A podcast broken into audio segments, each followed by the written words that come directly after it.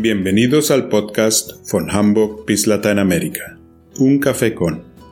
Ich freue mich, Sie zu unserem Lateinamerika-Podcast begrüßen zu dürfen. Mein Name ist Orlando Vaquero, ich bin der Hauptgeschäftsführer des Lateinamerika-Vereins in Hamburg.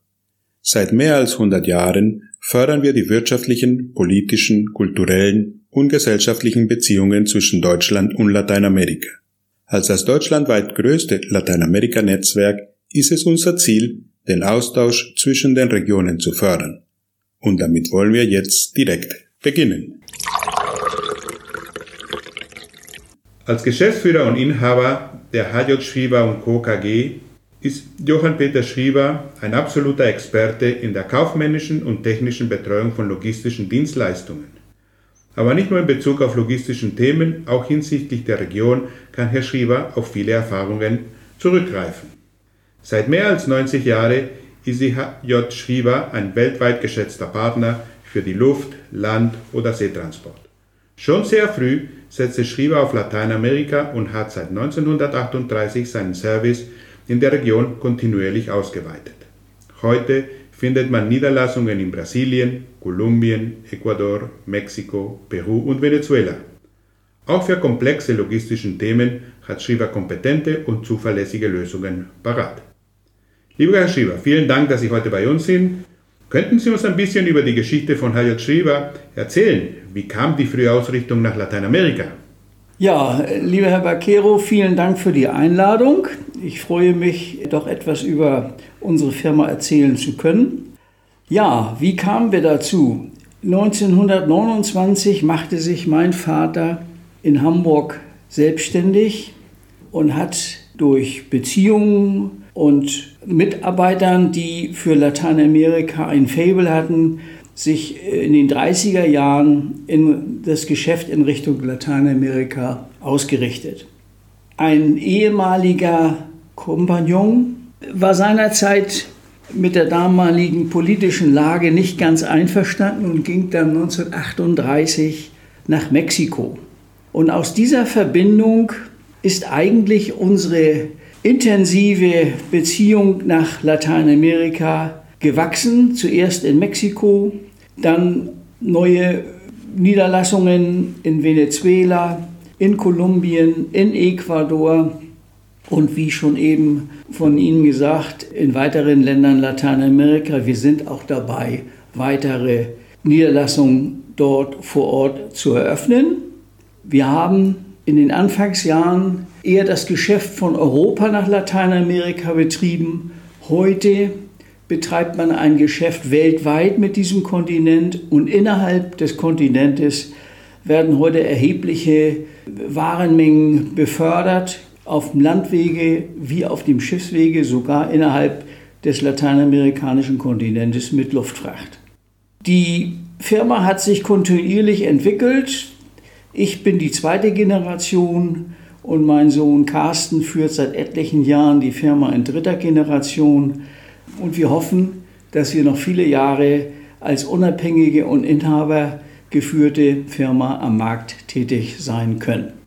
Ich habe auch in unseren Gesprächen erfahren, dass Sie selbst in Mexiko einige Zeit gelebt haben. Wie war es damals so, als junger Mann in Mexiko anzukommen und eine neue Welt zu sehen? Das war sehr interessant. Äh, ich bin mit 24 Jahren nach Mexiko gegangen, bin damals noch mit einem Schiff von Hamburg nach Veracruz gefahren. Die Reise per Flugzeug war etwas teuer für die Firma und so hatte man sich entschieden, mich auf einem Frachtschiff nach Mexiko zu schicken. Und dort habe ich unseren damaligen Vertreter, der gerne nach Hamburg zurück wollte oder nach Deutschland zurück wollte, abgelöst und habe ab 1967 die Interessen unserer Firma vor Ort mit Sitz in Mexiko-Stadt. Seither hat sich sicherlich viel verändert. Was würden Sie da hervorheben in Bezug auf Lateinamerika? Was sind die markierenden Elemente der Veränderung in diesen Jahren? Es ist eine lange Zeit.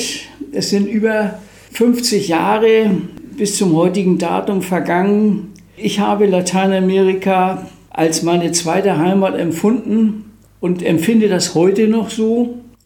sicherlich die Veränderung innerhalb Lateinamerikas ist enorm. Von Mexiko angefangen bis Feuerland. Einige Länder haben sich weiterentwickelt, andere haben etliche Jahrzehnte vielleicht sogar verloren, weil die politische und wirtschaftliche Ausrichtung eben halt dazu geführt hat. Und insofern die einzelnen Länder sehr unterschiedlich sich entwickelt haben. Gefallen hat mir immer die Freundlichkeit, die, die Höflichkeit und das Verständnis für Europäer und oder auch die kulturellen Verbindungen zwischen Europa und Lateinamerika haben mich immer sehr beeindruckt und ich glaube, das hat sich nicht viel geändert. Geändert hat sich sicherlich die Ausrichtung Lateinamerikas etwas weg von Europa, mehr hin nach Asien. Aber insgesamt stoßen wir auch heute noch in Lateinamerika auf viel Sympathie. Und ist das, diese kulturelle Verbindung, so das Hauptunterschied zu anderen Regionen? Sie als Firma sind natürlich auch in, in anderen Regionen der Welt tätig. Könnte man das so hervorheben, dass diese Verbindung, kulturelle Ähnlichkeit zwischen Lateinamerika und Europa ein der prägenden Elemente bei der Geschäftsabmahnung, bei der Geschäftswelt ist? Ich denke schon. Wir, dadurch, dass wir äh, die gleichen kulturellen Bindungen hatten und auch über die ehemalige Kolonialmacht Spanien, sage ich mal, sehr enge Beziehungen zu Lateinamerika hatten und wir heute auch als Deutsche immer noch sehr viel Sympathie in Lateinamerika genießen, da wir eben halt nicht auf eine Vergangenheit zurückblicken können, die in vielen Ländern Lateinamerikas unterschiedlich und manchmal auch etwas vielleicht zu negativ gesehen wird. Wir als äh, Nordeuropäer und Deutsche insbesondere haben immer sehr große oder sehr umfangreiche Beziehungen zu Lateinamerika unterhalten, auch über die problematischen letzten 100 Jahre hinweg. Und ich denke mal, wenn wir uns weiterhin mit diesem Kontinent beschäftigen, dann werden wir auch weiterhin dort angesehene Partner im kulturellen wie im wirtschaftlichen und auch im politischen Bereich sein. Ja, ich glaube auch. Also wir wissen, sogar Hamburg speziell hat mit vielen Ländern der Region seit über 150 Jahren Beziehungen, sogar Abkommen. Und das ist, glaube ich, sehr prägend und sehr hilfreich. Und ich glaube, es ist eine Aufgabe nicht nur von Verein und seinen Mitgliedern, aber auch von Politik, diese Bindung aufrechtzuerhalten und, und, und zu stärken. Aber zurzeit finden sehr viele Veränderungen in Lateinamerika wieder mal statt. Äh, wie sehen Sie das? Wie sehen Sie jetzt äh, die Situation? Wir kommen aus einer Wirtschaftskrise und was erwarten Sie? Was sehen Sie schon ein bisschen vielleicht als, als Logistikanbieter?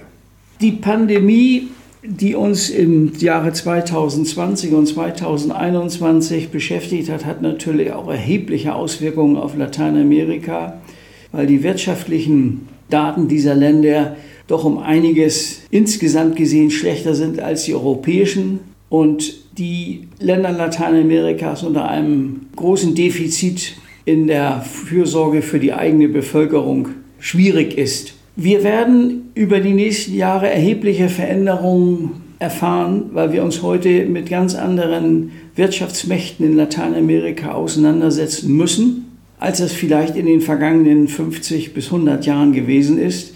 Wir haben heute mit sehr viel chinesischen Investitionen in Lateinamerika konkurrieren wir und die Bindungen nach, nach Europa haben sicherlich immer noch immense Wichtigkeit, auch für Lateinamerika, aber tendenziell nehmen sie, und das muss man leider sagen, auch ab, weil die politische Unterstützung für die Länder Lateinamerikas nach meinem Dafürhalten intensiver werden muss, damit wir nicht weitere Anteile am wirtschaftlichen Erfolg dieser Länder verlieren. Es wird aufgrund dieser Pandemie in Lateinamerika auch regional zu verschiedenen Entwicklungen kommen. Es kommt hinzu, dass sich gewisse Wirtschaftsblöcke etablieren in Zentralamerika, in Südamerika und als Europäische Union müssen wir unsere Beziehungen insgesamt zu Lateinamerika auf kulturellem, wirtschaftlichen und politischen Gebiet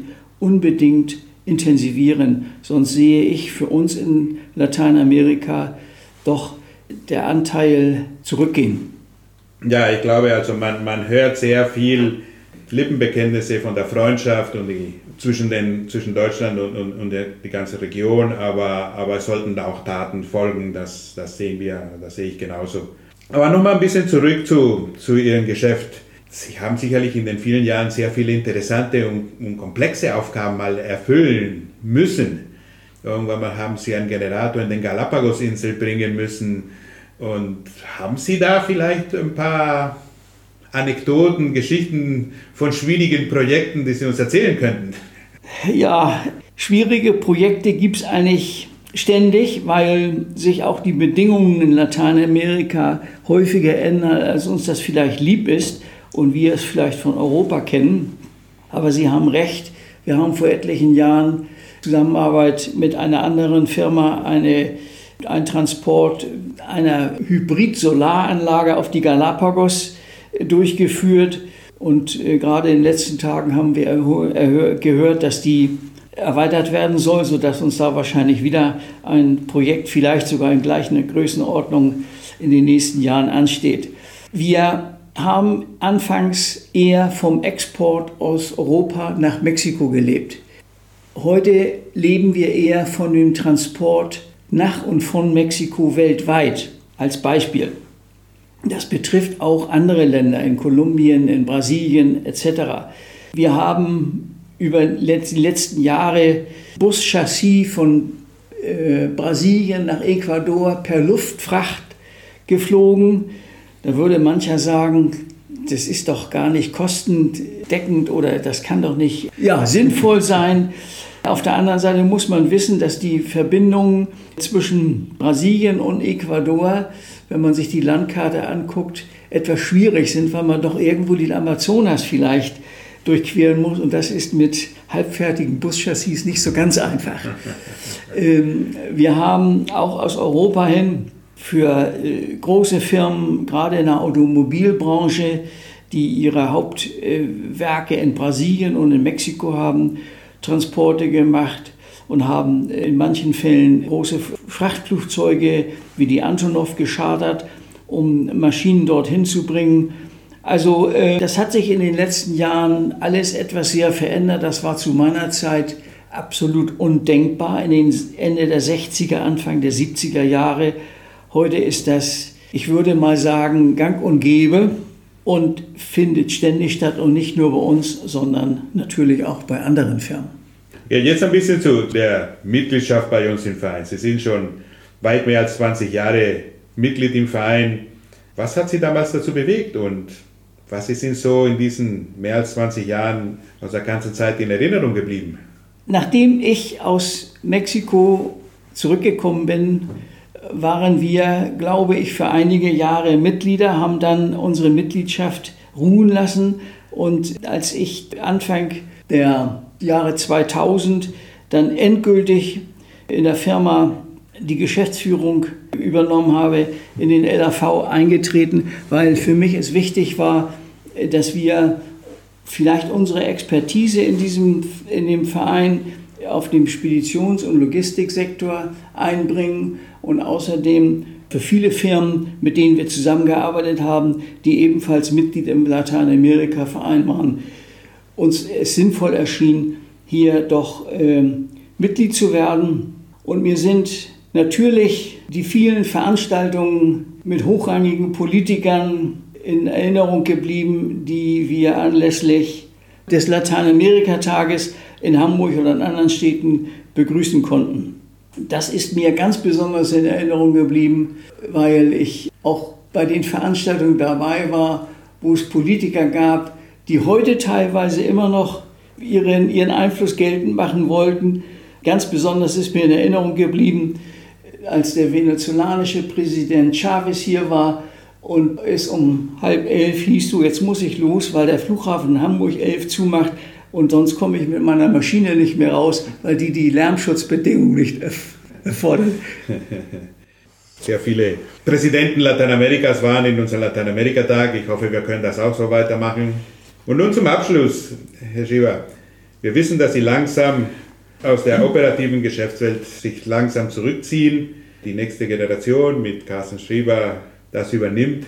Was geben Sie Ihnen auf dem Weg mit? Dürfen wir das hören? Dürfen wir das wissen? Was geben Sie Ihnen auf dem Weg, besonders in Bezug auf Lateinamerika?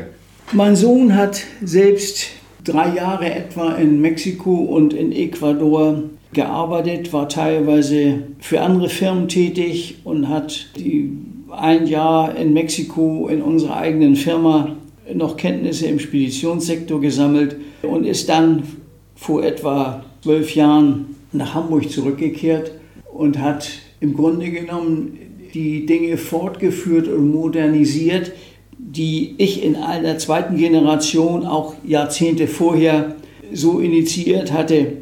Die Welt hat sich verändert, auch in Lateinamerika verändert sie sich manchmal schneller als man denkt.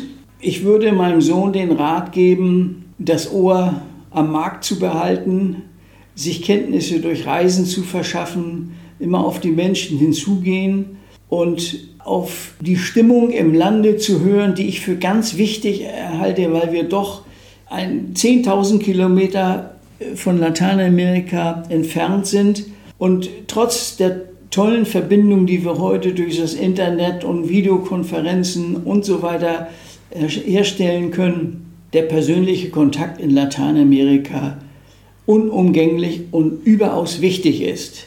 Der Latino, wenn ich das mal so sagen darf, schätzt sehr den persönlichen Kontakt und wenn jemand aus Europa zu Besuch kommt und seine Aufwartung macht bei der einen oder anderen Firma, dann wird das mit Sicherheit höher eingeschätzt, als wenn ich das über eine Videokonferenz mache, obwohl das heute zum Tagesgeschäft mit dazu gehört, aber es ist ein zusätzlicher Punkt.